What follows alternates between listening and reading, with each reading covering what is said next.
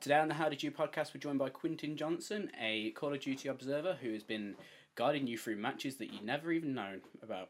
That does not work at all, but we'll we'll go with it. Um, so, Quintin, how's your day going? Oh, the day's going fine. How about you? Thanks for having me. I really appreciate this opportunity, first and foremost. It, it, my day's going great. It's it's it's strange because it's four p.m. here for me, and I'm assuming it's eleven p.m. eleven a.m. for you. Yeah, not like early early morning but really getting to the, like the swing of the day sort of thing but definitely. cool. um let's go back to old times and let's reminisce of when you were a child. What kind of job did you expect to be doing? Was it anything game wise or anything like that when I was a kid, I think like the first thing I really was latched onto was like astronaut or like president of the United States sort of thing. Uh, I didn't really think about working in games at all. Like honestly, I, I even went to college studying architecture.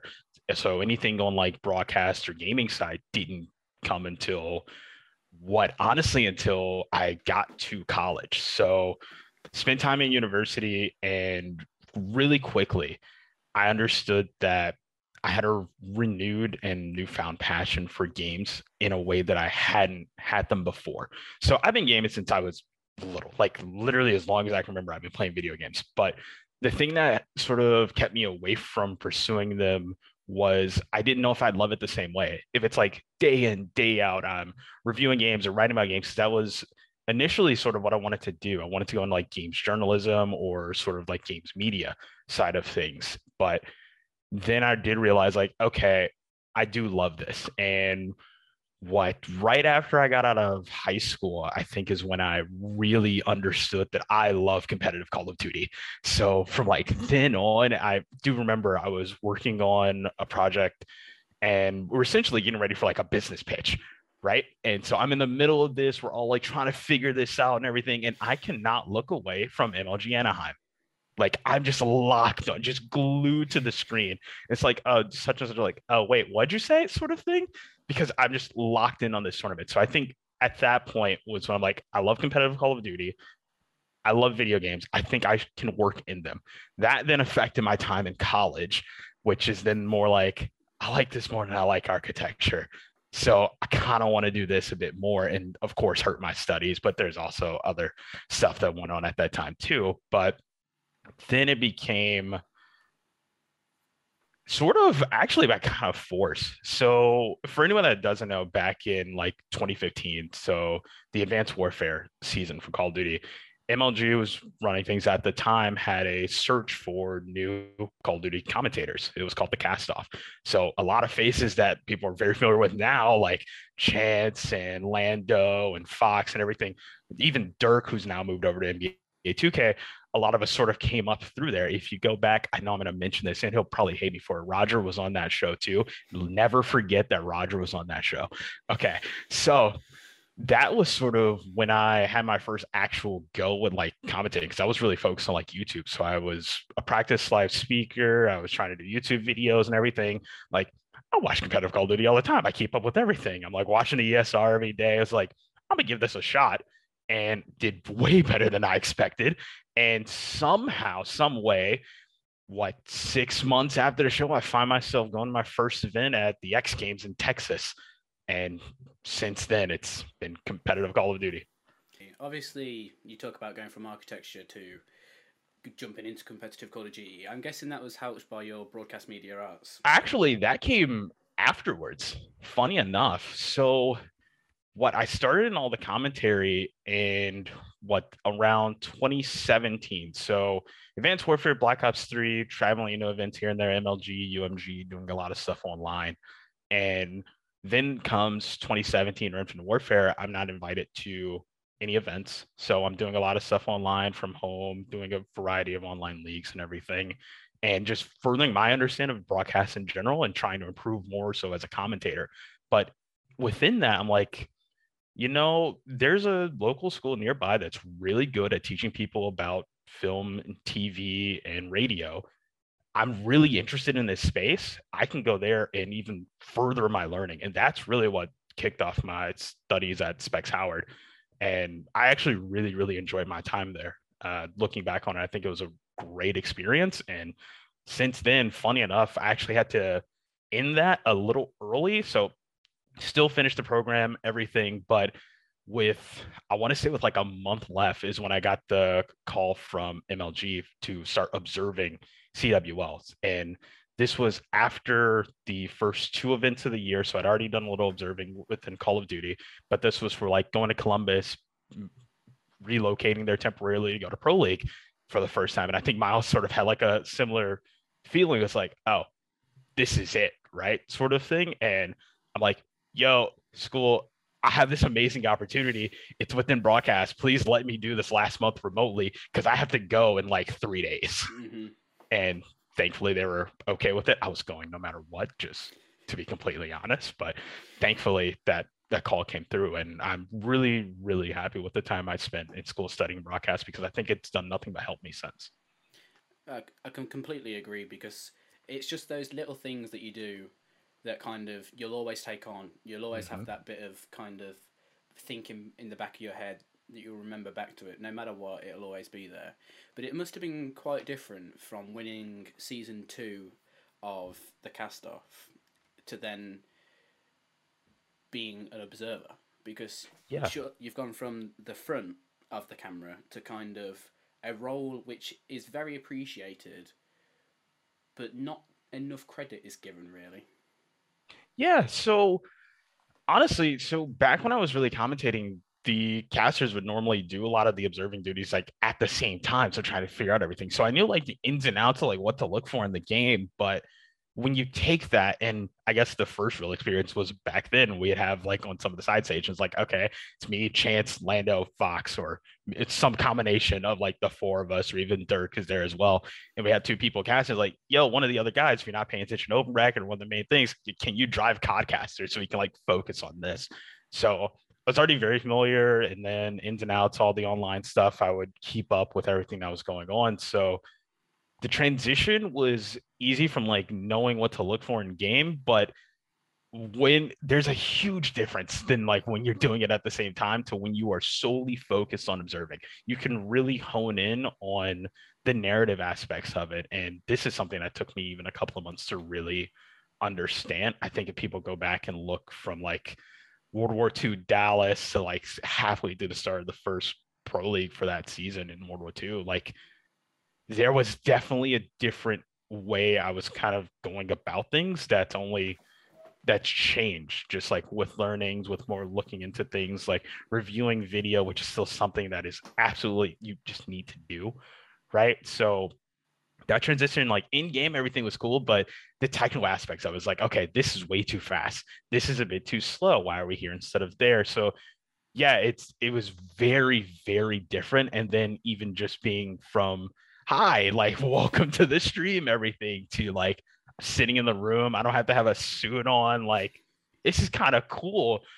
But I will say there was always that like, ah, I kind of still want to be like, cause this remember, this is like me fresh out of broadcast school too, right? So it's like oh, I have all this newfound knowledge, like I'm eager to get back in there sort of thing. But it was always, it never took away from like what I was doing. Anytime I walk into that control room, it's like, I'm here to do this job and I'm to do the best job I absolutely can today for this match, for this match, for that match.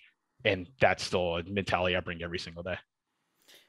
And I'm glad you do because you do a cracking job, and I'm sure it's appreciated throughout the Call of Duty community. But like I say, when when you think about the commentators and you having to drive at the same time. There's one moment that I think is 2015 champs. I might be completely wrong, but it's when Fwiz came back for year, uh, the champs, and he's like, uh, da, da, da, and he's kind of freaking out on the spot because he's having to do it all in one go. And I think he might have been with Maven or something like that.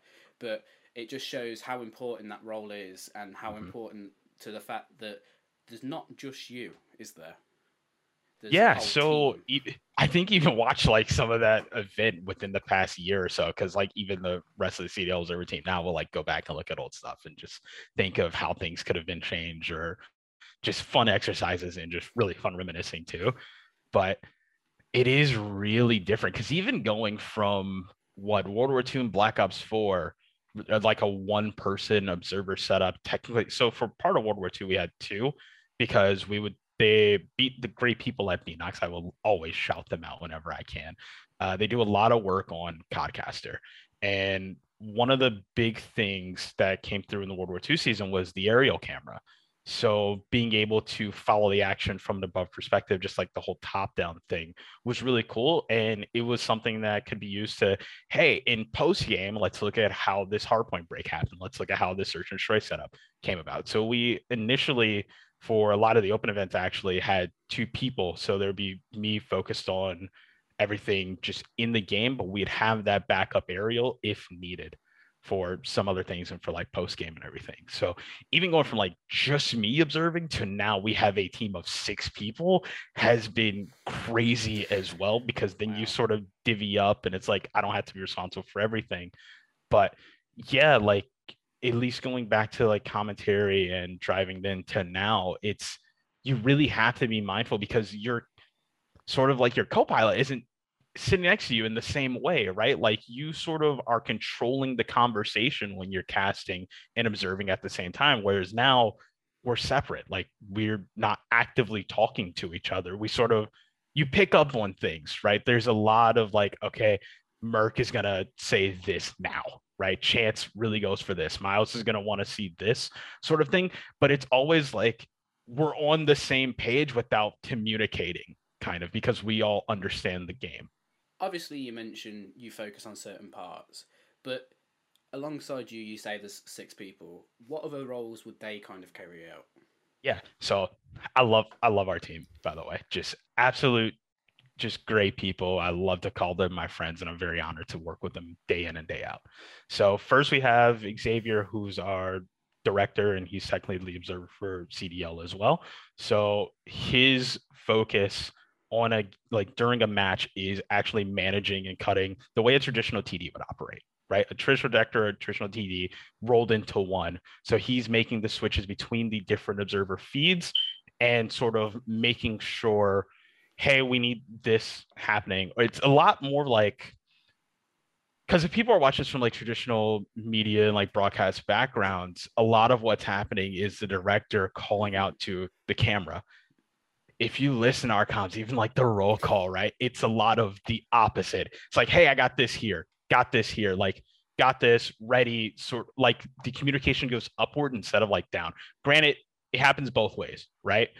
But there's a lot more focus of us calling to him more than instances of like him calling us or if he's calling us. It's like, are you ready? Sort of thing, right? Uh, so Love X, absolutely great guy. Um, so then I'm focused on first person observing only now. And then next to me is normally Waldo, who is also focused on first person observing how we'll divvy it up. It's like I'll handle one team, he handles the other. Right. So then it's a lot less to manage. We're able to focus in more on one team. Then we have two dedicated free cameras. Uh, traditionally, that is the cleaner, Pat. I love you. Uh, and then uh, Prosper, John Prosper has done a lot of free cam work as well over the years. And then we have Shane, uh, who is also so what Shane and John will do, their references flexes in the roll call if you watch, they will handle both. So depending on the mode and situation, they'll either be handling free cam or be an additional first person observer for whatever's needed. So then in in situation like in search and destroy, you have a 1v3, we can capture and make sure we have all of those ready to go at a moment's notice. And then of course that helps if there are any unforeseen technical issues that come up as well. So it can help cover us there. They must have been some kind of agreement or technical issue that made things difficult during COVID. Because as fun as it all has been, I'm guessing the management of working from home was completely different to, like you say, going into the control room, sitting next to Waldo, Prosper, anybody like that. Because I don't know how it works from your end, but I'm assuming, like you say, with X kind of uh, probably sitting there with a vision mixer, just pressing buttons, taking the feeds in. Do you do you stream them over Discord? Is it anything kind of like that? So it's not over Discord. Uh, the great team at Activision Blizzard Esports really took. Uh, they took a lot of time. Like those, that entire team worked really hard in that early transition from what I think we had probably three weeks maybe off the air. I want to say between the Los Angeles home series in 2020 and like when we were back, it might have felt like longer and it might have actually been maybe a month or so when you like test and everything, but they got that system up really, really fast. And we've even changed systems since. But uh, a lot of that has really just been us sending the feeds into whatever's being used. I believe like vMix has been used before in other instances, and there have been other systems as well. But we're sending the feeds through. We have our own multi view that we're able to look at so we can keep track of not only what's going out the program, but what the other observers are looking at as well and making sure that hey if pat's going in towards accuracy right that one of like either Waldo or I, whoever's covering that team, is on accuracy. So then it's a smooth transition. You have that point of reference in the free camera shot that you're then on in the first person, so you don't feel lost in the action, right? But challenges and working from home, absolutely. I mean, like what you get hit with internet spikes, power outages, like someone coming through on Discord sound like a robot. It's like we can't hear you. Like this is really important. Um, I think for the most part, it's definitely been smooth, but there have been some interesting challenges. And I really like anytime we can always sit together in the same room is going to be better, right? Like it's always a lot of fun. So like Cold War Champs 2021. It was great to like be back in. We have a B unit, so like there's the traditional, there's regular production truck, then there's a secondary one that houses our team, and it's just like custom built. We have monitors literally everywhere, but being able to sit next to Waldo, it's like yo fist bump or like look down. It's like yo, what's up, John? Like all of that is just it's better and it definitely helps our chemistry. So anytime we're in person, I always definitely prefer it over being online. If you had to, not saying you would ever leave Call of Duty, but is there a game that you would love to observe or just even watch? I've thought about this a fair amount over the years. Initially, from like the commentary side of things, when I wasn't getting as much big work in Call of Duty, I thought of like moving over to like a Rainbow Six or something was uh, something I was looking into at one point. But from the observing side, I don't really think I've thought of it very much. Obviously, everyone in the FPS space, at least from like the big three, I would say, of console FPS is really tuned in on what Halo's doing and how HCS is evolving and growing. But I don't know if I've ever thought about like shifting over and doing other games very much. If there was one I'd have to pick, I don't know. Like I'm really interested in what's happening in Valorant. Not saying I'd move over there, but just as a study, just looking at, hey, from CSGO, this is a lot of learnings that were had towards this new game, all of these things, all these operators and everything, especially coming from the background I have with like dealing with specialists in Call of Duty. Seeing that has been very, very interesting for me as an observer to like see how that challenge is handled somewhere else because I think we figured out I think we figured out pretty well in Call of Duty to see other games tackling that I think is really interesting and hmm outside of that I mean Halo would be fun I know Waldo Shane and Pat all have Gears of War backgrounds they were what Cleaner and Waldo were talent and observers in Gears of War for a long time and Shane also did some observing Gears of War as well also Shane is the one that caught the only 1v5 in competitive Call of Duty history. Just saying. I will this that was great. For his first event Call of Duty 2. Granted, wow. it's a 1v, but it's always really cool to to shout him out for that, especially that was being his first event. Um but like seeing those different backgrounds, even Xavier has a Halo background. So we're kind of like a mesh of the big three console esports in a way too for observer team. Um but me personally, I, I've been a COD kid since I was 13, 14, right? Like Modern Warfare 2 is my first Call of Duty. And since then I've been interested in other things competitively, but like my my main game's always been COD.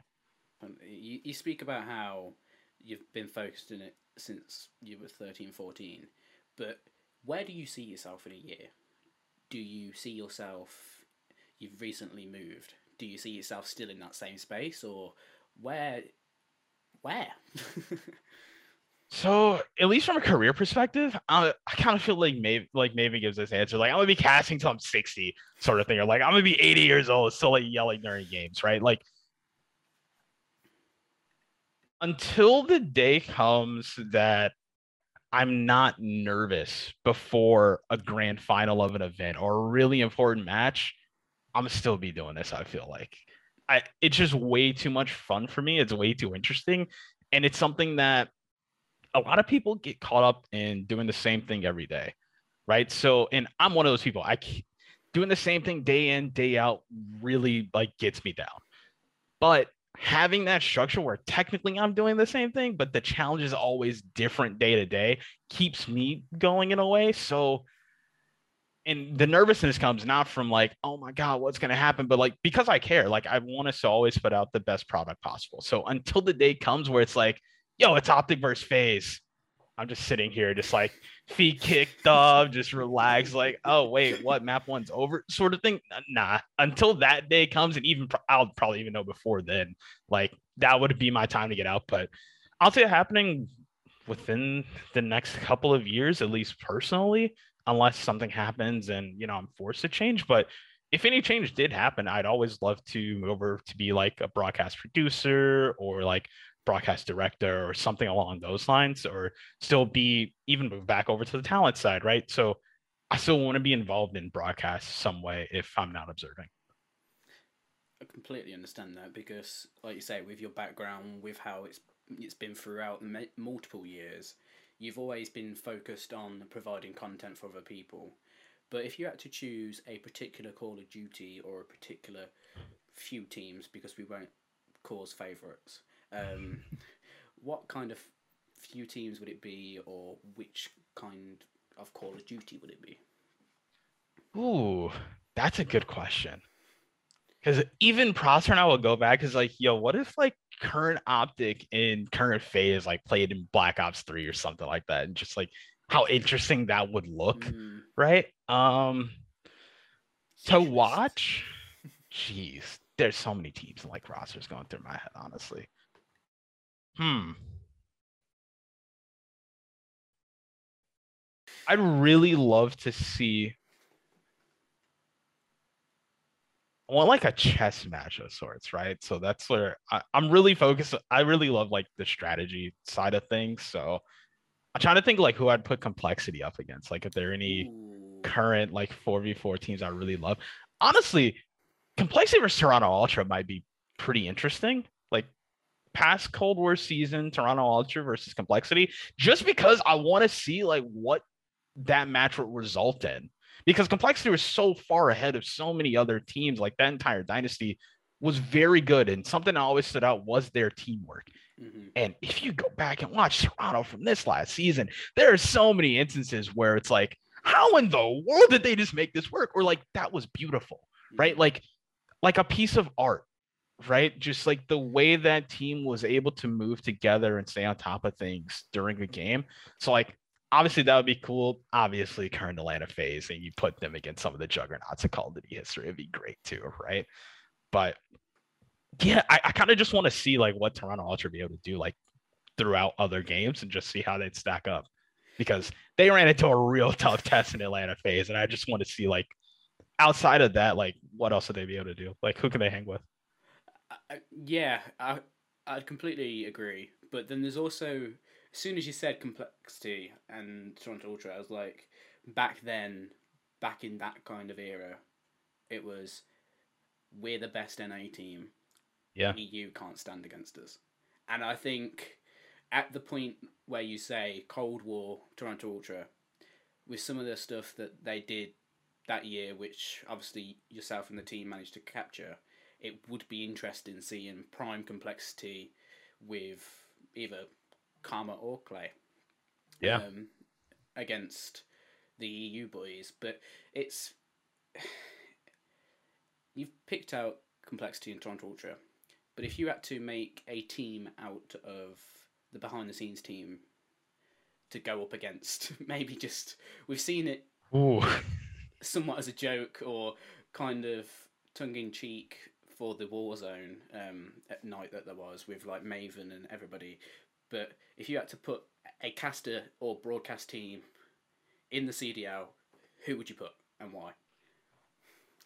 So if I'm going, if I'm taking like just from our CDL observer team, then I'll probably just we like the guys play a lot of Warzone. So if I'm included in the group of four, it's probably like me, Prosper, Pat plays a ton of Warzone, so he'd be included. And then honestly, I think we're good with whoever the fourth is, whether it be X, Shane, or uh geez, Waldo. Sorry, I don't I didn't forget your name, Waldo.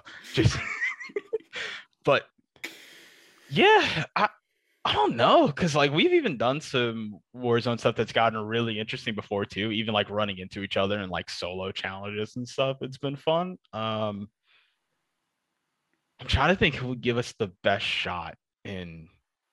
I genuinely think if like that core three is like me, Prosper, Cleaner, with the chemistry that our team has, like I think any combination of the four would be really good to have. I know it's a cop out answer and everything, but I genuinely think it, when it comes to like a traditional multiplayer, if we're like going into a game against a team, then it's probably me, Prosper. I think it depends on the game because if it's 5v5 Modern Warfare, I'm definitely picking Pat. Like for sure, his MP5 was disgusting. Although he plays at like breakneck speed. Like you think of him, he's moving at the same speed as like Simp and aBeZy at times. Like, geez, just holding forward. Uh, yeah, so I think us three, X was really good at MW, and I didn't. Shane's technically the one I would have to kind of leave out just because he wasn't on the team yet during that season. But Cold War, Shane was a great main AR. Like, just absolutely, it was great to have him, especially just like going into league play and playing. It was always a lot of fun. I can bet it allows you to like learn some strategies from learning. Say, FaZe is playing Optic, and obviously there's not every single feed that's going to be played, but then you take some points of Scump's play against Simp that we may not see, but you've noticed that and noted it down yourself. I bet there's some of the stuff you must see which we don't would be incredible.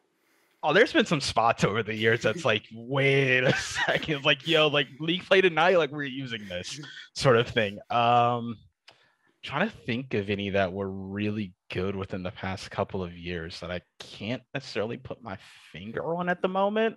The one that sticks but... out in my head, sorry to interrupt, is oh. the insight one through the tree on raid. Yes, that was actually really interesting. what was it like from? I'm get, were you driving uh, Toronto Ultra at that point when you first found it? I can't remember, but I do remember just like a collective was like, "Oh, that's that's cool like we're using that sort of thing or like you know just make sure like going forward like if someone's using this like we're there um there's been some lineups and stuff that's happened like okay here's one it, it's not a like a gun kill but envoy's nade on Arklov Peak modern warfare season just like goes all the way across the map i'm trying to remember one of us were on it, it might have been me just like seeing him throw the nades like like this is gonna hit. Like this is actually going to work. Obviously, we're like with the speed of the game and all that and how fast the cut would have had to be, it wouldn't have really worked on the broadcast side. But that was one It was like, yep, like late round situation. Like we going we going to the CDL playlist, we're using that. Um and of course, then there's like the times where you're caught off guard by some of these spots too, where it's like, wait, what spot did he just use? Because I mean, try as much as we can. Like there are always things these players will go find and figure out that's like will even be new to us who are like trying to sit there and constantly watch scrims and keep up. Right. But yeah, there there definitely is something, even like plays over the years that have just not made broadcast that were just like, yo, like, did you see what he just did? Sort of thing. It's all it's always a lot of fun when stuff like that happens. When it does make broadcast, of course, it's frustrating because you want you want everyone to see it but it is always fun, especially if it comes out afterwards and everyone's able to enjoy it. If you, like you say, you spend a lot of time watching scrims, watching anything that may not even be broadcasted. It may just be a kind of mess around session um, in Codcaster. Over time, you must have spent many, many hours. But what does your, whether it be, let's say, what does your major day look like? Is it busy? So I guess right now in so there's probably three different times to even look at what a regular day for us looks like. There's our broadcast day, there's like our traditional office day, and then there's like right now, which is sort of preseason or leading up early season sort of day. as of like right now, it's really a lot of figuring out strategies, keeping up with the teams, paying attention to scrims, making sure everyone's on the same page with stuff like call outs. Of course, there's always like, yo, let's load in, like play, figure all of this out, like firsthand too. Um, during want to say like during like mid-season then you start to get like okay there's some office work whether it be and of course there's the meetings and everything thrown in too or it's like oh make sure we have this on the docket for VOD review later. We want to take a look at this we want to take a look at that. And our VOD review will span from our regular CDL matches. Last year we also handled or I will say Shane did a great job, and there was also uh, another I brought on, a good friend of mine, Kyle or Zeem, uh, handled a lot of challengers in Call of Duty Mobile. So those were even within those VOD review sessions, like, okay, here's what we did in CDL, here's what happened in challengers, here's what happened in mobile, and figure out differences between all of them, especially within our observing philosophy. And then it's like, okay, this works here. This is what we want to improve on here. For challengers, this we want to improve on. For mobile, this is what should be improved on here as well. So that's also been really cool. And I always love our VOD review sessions. We try to make sure we, if we can't watch every match back, and some of us still do like on our own time, like as a group, we will handpick three, four, five, and just try to go over as many as we can and talk everything out. Even stuff like, oh, we made this decision. What was that for? Instead of like going here or there. So it's always good, really good stuff. As far as like a broadcast day, it's a lot of technical side of things. Okay, games up, settings are right. Here's who's playing today. And then if we have time, especially in like a work from home environment, it's let's load into a game really quick, make sure our communication's up, like play together, like make sure that communication is solid because that's always going to keep us in check during the broadcast itself.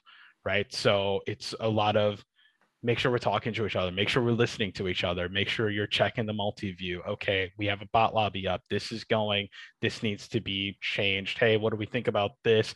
And just even fun just case studies like going back reviewing old VODs a lot of time even before champs it's like okay let's look at past champs see what's happened even just from the broadcast side if there are any notes that we want to give. Hey this was done back then like during this is there any reason like this is happening here sort of thing? And even a lot of this is just with between ourselves. It's like okay this is really cool this is really cool um i appreciate the way this was done that's done. I would use specific examples but nothing's really like coming to me at the moment. But i think last year we went we went back and watched every single call of duty championship grand final before the cold war championship weekend not like the entire tournament, but like we'd pick maybe sometimes there's like a winners final match, but mm-hmm. every every grand final definitely went through all of them.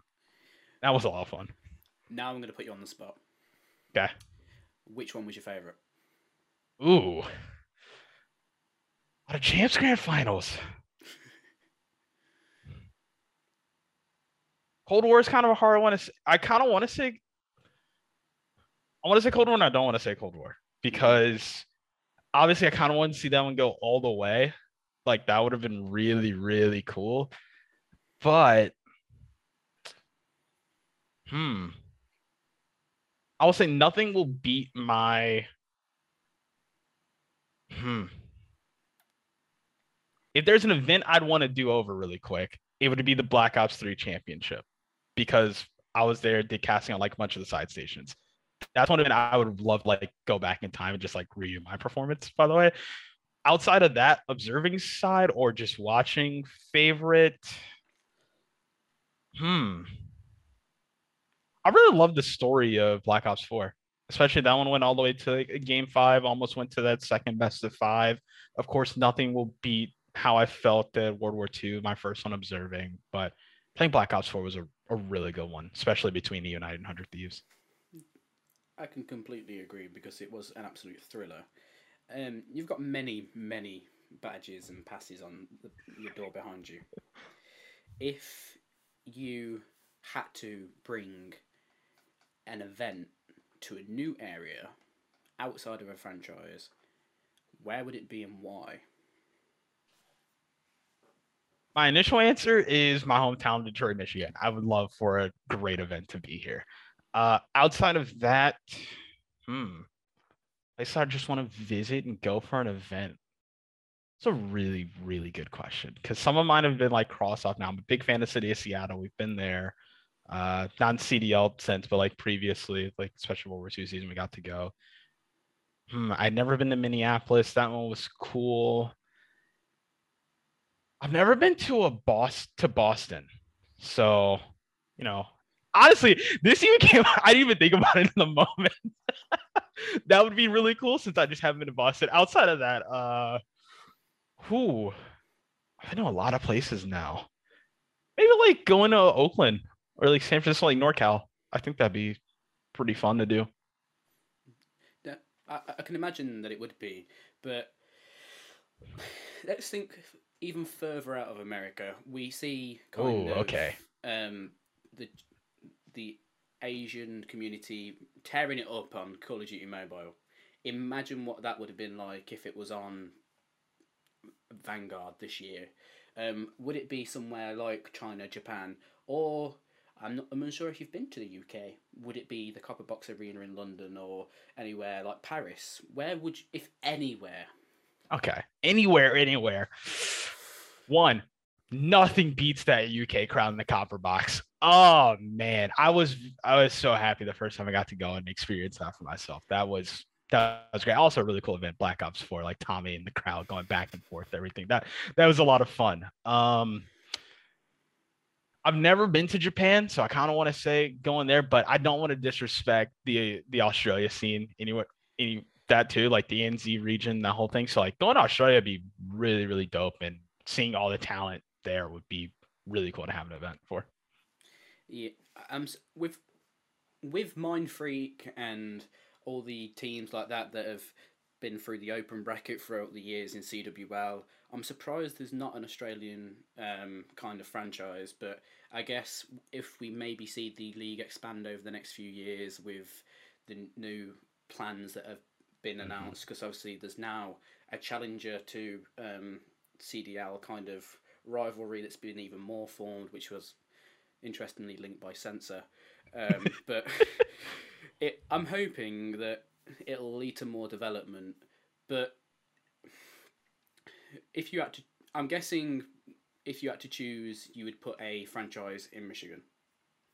I would love to. Yeah. That would that would mean a lot to me just because I'm from here, born and raised, went to Mhm. college. Like Michigan is like specifically Detroit is my home and forever will be. I know I always got like a little back and forth like Pac-Man. He'd see me tweeting about like because I still follow all the Detroit sports teams and everything. is like I'm tweeting about like the Tigers or something. It's like, yo, you're a Dodgers fan. I'm like, never. Like, no. like the Tigers, the Lions, the Pistons, the Red Wings, those are my teams and forever will be.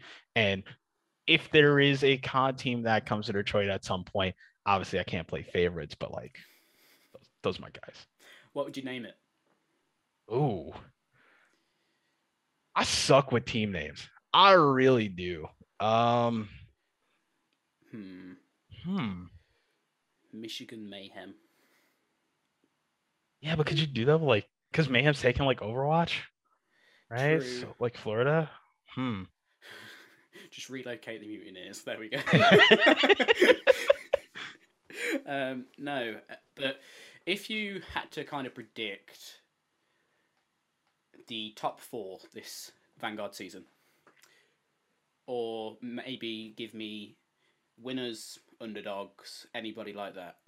Obviously, 12th league spot team, not fully announced yet, but let's kind of guess what would and predict because Pick'em was an insightful experience last year. Let's talk about it now. Why not? We haven't even started, but let's do it. Kick off classics soon, but let's do it. Also, pick'em was also a fun thing, like on broadcast. It's like, yo, make sure you do your pick'ems, like pick'em check everything. Uh, it's hard to root against Atlanta FaZe being in the top four for sure this season, right? Dude, I think if you don't say that, then like, are we looking at the same game? Um, it's also really hard to vote against Optic Texas right now with just the way that squad is. Obviously, Optic traditionally are very good at the start of games. I hope it keeps up, especially for that fan base for the rest of the year. and they definitely have the talent to do so, right? Um, outside of those two, Toronto Ultra have laid a very solid foundation, and I'm excited to see what they can build on going into this year. If that results in top four, here's my thing: they're set to be a top four team this year, without a doubt, right? Even if the early season doesn't go their way, I think by mid to late season they should have some form. But you also have this Los Angeles Thieves team that have some absolutely fantastic Uh-huh. pieces right now that I expect. I think this is the year we. Ah man, I really hope this doesn't come back to bite me. I hope this is the year we see the Thieves team like everyone wanted to see last year, Mhm. right? Because it felt like they were sort of trapped in that fifth, sixth area, could potentially punch up, but they really weren't able to do so, right? And honestly, if the pieces are there, then like LA Guerrillas would be an interesting story this year too, right? Like you have Gunless, Slasher, who can Asim. Like that's a team I really want to keep a close eye on as the season goes on. But I think right now, this is shaping up to be one of the better competitive seasons, at least on paper, right? Like you look at the way some of these teams have changed in the off season, where they can go, what their sort of skill ceiling is, or I'll use everyone's favorite word like potential, right? Um, the, on paper, this is a really spicy season to look at, and I can't wait to get it started. Honestly, I can completely agree because, like you say, you've got the uh, LA Guerrillas, which for some reason just managed to form. Subliners managed to form, which yeah, subliners. I didn't even mean to forget them. Like, geez, sorry, I to cut you. I, I think it's at the point where any team could be classed as an underdog because realistically, every team's so good. Like, obviously, we don't know the Boston team so far, or as much as it's hinted left, right, and centre. It's Yeah. not been officially confirmed by the league. But like you say, you've got the reunite reuniting of Clay and Crim. You've got um, Scump and Dashy combining with iLLeY and Shotzzy. You've got FaZe staying as a team, um, Toronto Ultra staying as a team, but then picking up sub players, which will also ha- allow them to grow. It's just crazy because although Optic lost a big player in Envoy, Envoy is now on arguably a stronger team with Octane, and it's there's four A and team that can rival them. yeah, exactly. But who's your underdog? Ooh, Is that one? there shouldn't be a. This team shouldn't be an underdog, but I think Toronto still have like that underdog look from the community, right? Like I don't think enough people give them the credit that they deserve for what they did this past year. Um, so I feel like that's a team. Like I said, they they should not be, but they technically kind of are. And outside of that, probably your LA Guerrillas are still like an underdog. I'd look at them at least right now. Um, a team I'm really interested to see as well will be Florida and how a lot of those pieces come together. That's a really really young team, and I want to see what they're what they're able to do. Um, hmm. And I really did not mean to forget Subliners because Crim and Clay back together is that's gonna be real fun to watch, especially with Hydra and Neptune there. Um, It's it's going to be outstanding. I think if I had to throw a team in on behalf of us, I'd probably say Paris Legion. Why not? Um, ooh, Paris, yeah. because you've got Decemate, Temp, uh, John, and Fellow. I think I believe. Yes. Yeah. So that'll be an interesting squad, and hopefully with John fully being back with a league spot, and paired with Temp, hope we we don't know what we're going to see, but maybe that'll be the team.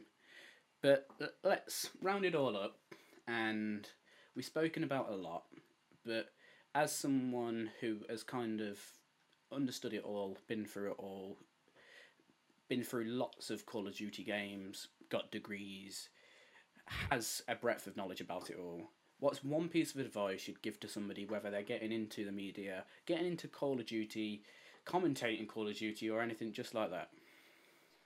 I think the best advice I could give to anyone like trying to pursue this or just look even outside of esports, just general advice. I think one thing that's always helped me is sort of like uh always just always put your best foot forward one but like if you see something that you want to do just try it right like you never know what's going to happen i was sitting on my couch in my dorm at university just thinking if i should apply for the cast off and i think with like 20 minutes left my friend was sitting next to me she was like just send in the app like i'd already done like the voiceover like everything's there it's really just like do I want to do this sort of thing? Like, am I good enough to like even try to do this? And she's like, just like, what are you talking about? Just do it. And I think that's the as simple as it sounds, and I think it gets even overplayed a bit. Like, if there's something you're interested, just try it or look into it. Just do it, even if it's casting like load into a series of eights go through codcaster record yourself going over it see if someone can review it right? If you're observing and trying to figure out like hey what should i be looking for here or there? Like record it look back even reach out ask people even like us right? Like just try it and you never know what can come from it